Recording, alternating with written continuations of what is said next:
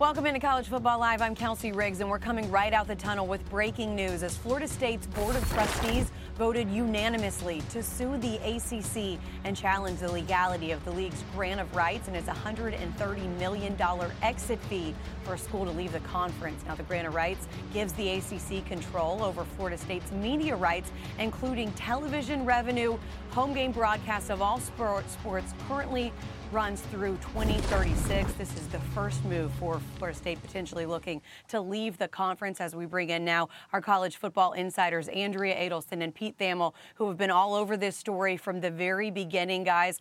A lot of new things to get through, a lot of legs to this story, and big news this morning as they held this meeting for the first time with the Board of Trustees to talk about this and to get this news out. We hear from Board Chair Peter Collins and Florida State President Rick McCullough what they had to say first. Take a listen. I believe this board has been left no choice but to challenge the legitimacy of the ACC grant of rights and its severe withdrawal penalties. I believe that we have exhausted all possible remedies within the conference, and we must do what we believe is best for Florida State, not only in the short term, but in the long term. This is certainly not where I would prefer to have end up, ended up. Uh, I think that I would prefer a different pathway.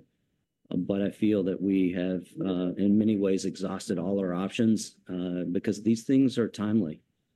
And you can't wish and hope that somehow they'll get fixed in the next year, two, three, four, or five. By that time, I don't think that we'll be competitive. Okay, so ACC Commissioner Jim Phillips released this statement in response, saying in part, Florida State's decision to file action against the conference is in direct conflict with their longstanding obligations and is a clear violation of their legal commitments to other members of the conference. All ACC members, including Florida State, willingly and knowingly re signed the current grant of rights in 2016, which is wholly enforceable and binding through 2036. Each university has benefited from this agreement, receiving millions of dollars in revenue, and neither Florida State nor any other institution has ever challenged its legitimacy. So this is unprecedented. As he said, no school has ever challenged the media grant of rights. So, Pete, I want to start with you. Take us through the potential timelines of what happens next for Florida State and when. So think of this step, Kelsey, as if Florida State is lighting the match, and there's still quite a bit of wick left before the dynamite blows up and they actually attempt to leave the league. It's a first step. What we do know for certain is that Florida State will play in the ACC in all sports in 2024 25. The next date that really looms large for Florida State is they have six months to see how things go legally. And then come August 15th of 2024, they would have to make a declaration whether or not they want to leave the league for the 25 26 season. So they have basically six months of legal runway to see how things go. The most critical part in Florida State finding an eventual landing place, Kelsey, is that they need to be cleansed of any legal exposure. The SEC or Big Ten is not going to take them when they could potentially get dragged into a lawsuit if there would be any tortious interference. So the legal process really has to play out for Florida State and it's not known right now. It's too early to say whether that could happen in the next six months. We'll get back to those landing spots in just a second, but I want to dive a little bit further into this first, Andrea. And you've been, as I mentioned, following the story from the beginning. You've been in Tallahassee this week having conversations with different people there. A lot of people, you hear this and their mind goes immediately to the college football playoff. What just happened a couple of weeks ago, Florida State was left out. Andrea, what can you tell us about how much that played or factored into this decision from Florida State? Well, Kelsey, there's no question that people at Florida State are upset and angry about what happened at the college football playoff. I mean, Rick McCullough called it the college football playoff invitational today because they didn't get in. But it's not as if Florida State just cooked this up over the last two weeks. It would essentially be almost impossible to come up with the legal argument that they've come up with from December 3rd up until now. So, what I can tell you based on the conversations I've had with people at Florida State, shortly after the Big Ten added USC and UCLA, they really started to take a look at the grant of rights in earnest because they knew this landscape is shifting. We have to protect our own best interests moving forward. The ACC falling further and further behind from a revenue perspective. That was just not going to cut it for Florida State. So they had their own legal team and an outside legal team go to the ACC offices where the grant of rights is housed. That is the only place you can take a look at the grant of rights. And you are not allowed to make copies of it. You're not allowed to take it out of the building. And you're also not allowed to write down sentences verbatim. There is somebody who is standing over you while you were taking a look at that grant of rights and taking notes. And if your notes are too long, they're going to tell you, don't forget, you can't take that down verbatim. So you can imagine how long the process has been because you can't just do that in one visit. It takes multiple visits by most of those legal teams to be able to get the information that they need to craft an argument. After the August Board of Trustees meeting, in which we heard we're going to have to consider leaving the ACC, that's really when the Florida State legal team started in earnest to make their argument. So this is something they've been working on for quite some time, and it really shouldn't come as much of a surprise to those who are familiar with this that Florida State would go this route, college ball playoff or not. Pete, we just heard Andrea mention you've got to go to the offices in Charlotte to get a look at this grant of rights. And we know that Florida State has done it. The next question that other people think among the conference or among college football is okay, well, who else? We heard about seven schools this offseason that were looking at the grant of rights, talking about the revenue gap. What can you tell us about will this have a ripple effect or other schools from the ACC now looking at Florida State and thinking of following suit? Sure, Kelsey. I do think there have been uh, a half dozen or more schools that have at least gone to ACC offices at some point to read and examine those grant of rights. But if we have to look to the future, I don't see an entire flurry of schools doing this, but there are three or four ACC schools that are probably more serious than the rest in taking a look at it. That list would start with Clemson. They've done their due diligence, they've examined it. Athletic Director Graham Neff has made clear, as FSU officials had, although a bit more subtly, that the finances long term for a program that wants to play for national championships like Clemson aren't really tenable, being an estimated $30 million behind annually. Uh, North Carolina would probably be the next school to uh, to talk about potentially leaving. North Carolina is going to be the second most coveted school by either the Big Ten or the SEC because of the brand and because of their location. They obviously, I believe, are the 11th most populous state in the country, and they would bring in new markets to both leagues. So I think that the list would start there, and then there's been varied interest in the Miamis, in the Virginias, NC States, and Virginia Techs as they go. But again, I think their schools have been cautious, and they will see how things play out in the early stages for Florida State here before anyone makes an imminent movement. Andrea? Yeah, I agree with what Pete is saying. I've heard the same things about all of those schools. And the thing is, Florida State doesn't have an invitation to go anywhere right now.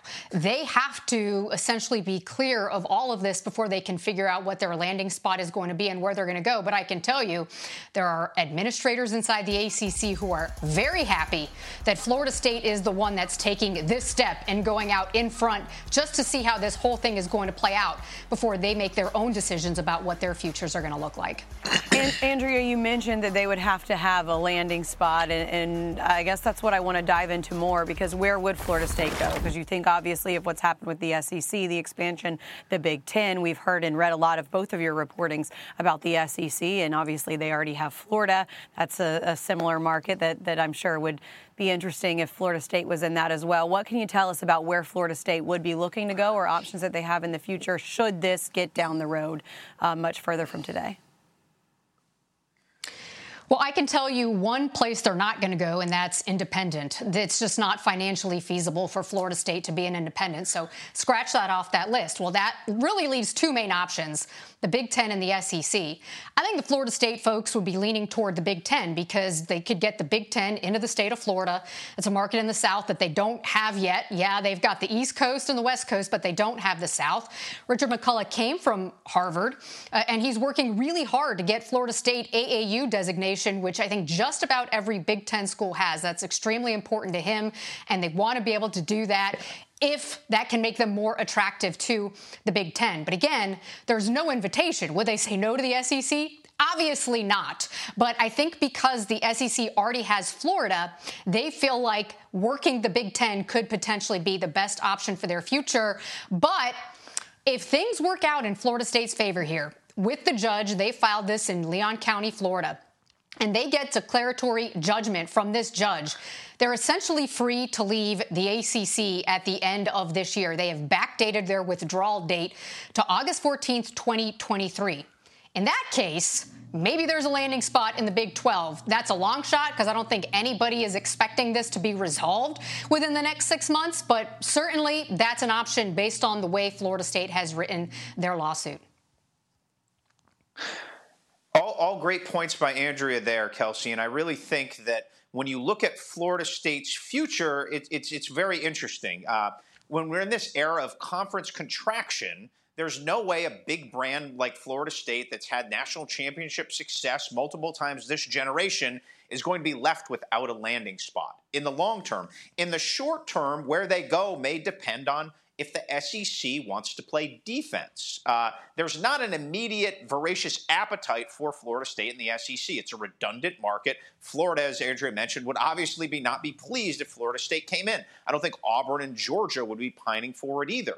But what the SEC doesn't want is the Big Ten flag planted directly in their backyard.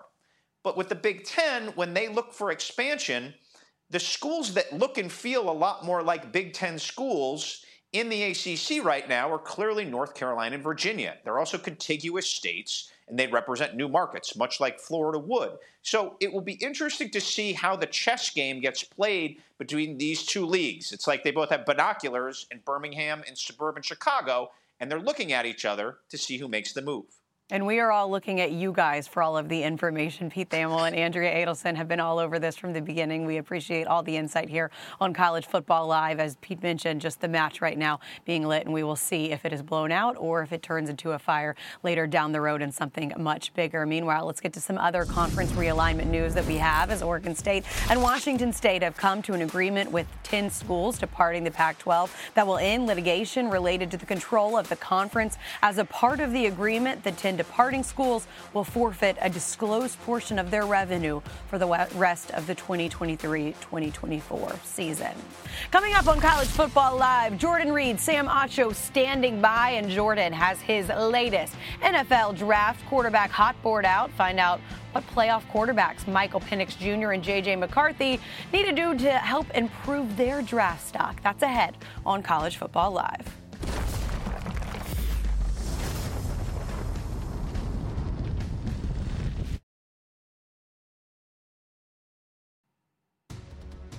Welcome back to College Football Live. If you have missed it, we have breaking news today as Florida State's Board of Trustees voted to unanimously sue the ACC and challenge the legality of the league's grant of rights and its $130 million exit fee for the school to leave a conference. This move would be the first step towards Florida State deciding its future with the ACC. Let's get to some other big stories. And Jordan Reid has his latest update to his quarterback hot board for the 2024 NFL Draft. And no surprise, Caleb Williams still sits atop the list. The former Heisman Trophy winner opted out of USC's bowl game, but still hasn't formally declared for the draft.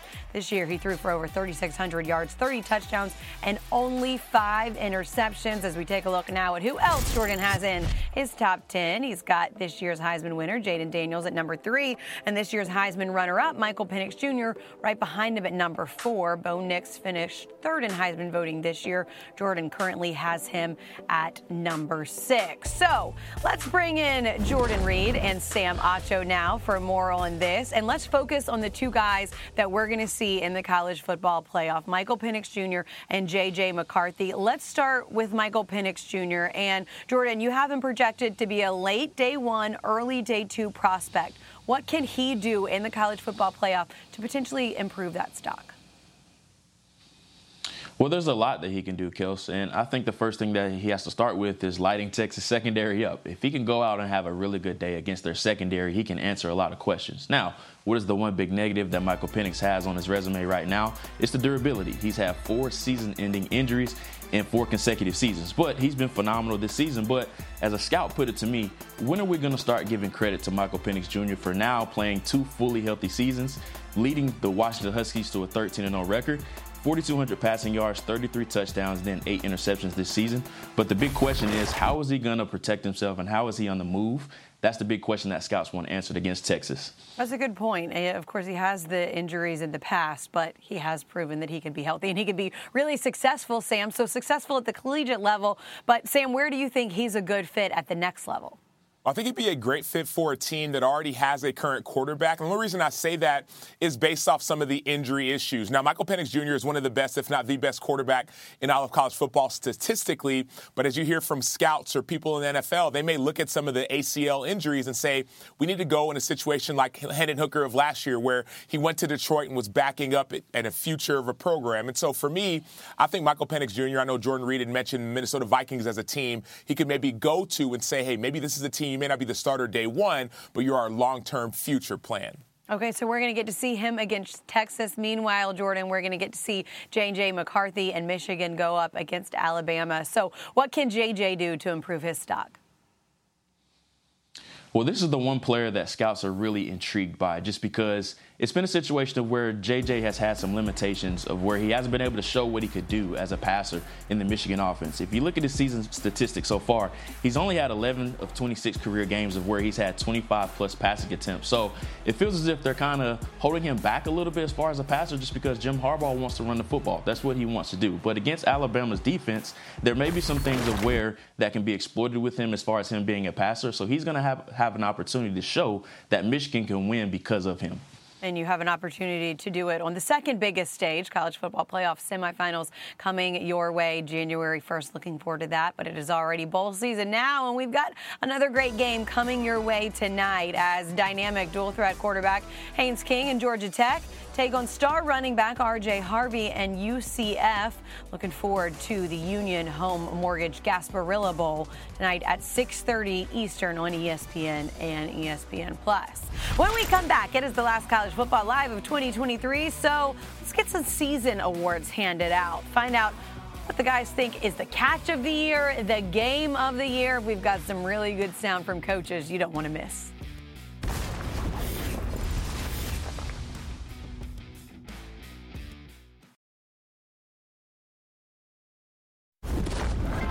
Saban used to bake the best cakes in the world. And I used to stand by the oven when I was a kid and say, When's this cake going to be done? When's this cake going to be done? Hey, Tyler, you can have all your opinions that you want. Let me tell you something. Uh, you're part of the problem. I got receipts. I know who they are. They're fighting for clicks. We're fighting for wins. It's always been Ohio against the world, and it'll continue to be Ohio against the world. Bet! When we're going to take the cake out of the oven, we will tell you when it's time. Really? Yes. I don't know who Miley Cyrus is. Like, what is it? What does she have to do with the wrecking ball? Hold on, hold on, hold on. Oh, no. Do you believe that? So, no, no. Strong no.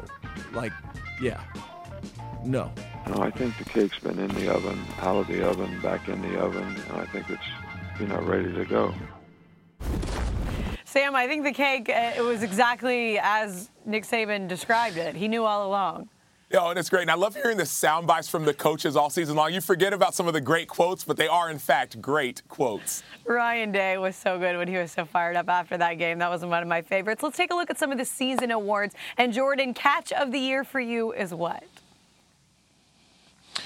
Well, Sacho and Kels, it is the season of giving, but Ricky Pearsall, watch how he snatched this ball out of the air against Charlotte. That was one of my favorite plays of the year. The way he snatched this ball, wham! Just, just what makes that catch so great is that he takes the contact right after it as well. That was one of my favorite catches of the year. Ricky Pearsall, kudos to you. Season of giving, but you snatched the ball out of the air on that one.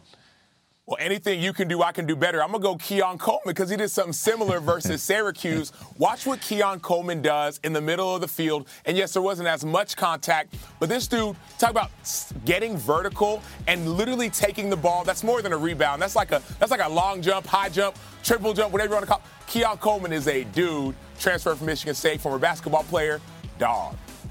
We saw him come right out the gate and do that in their first game against LSU as well. Those are two really, really memorable catches. But we had some big games too, Sam. What was the game of the year for you? Oh, it's easy for me. A game I did the halftime of, the Colorado Colorado State game. What is it, triple overtime? I was up till 2 a.m.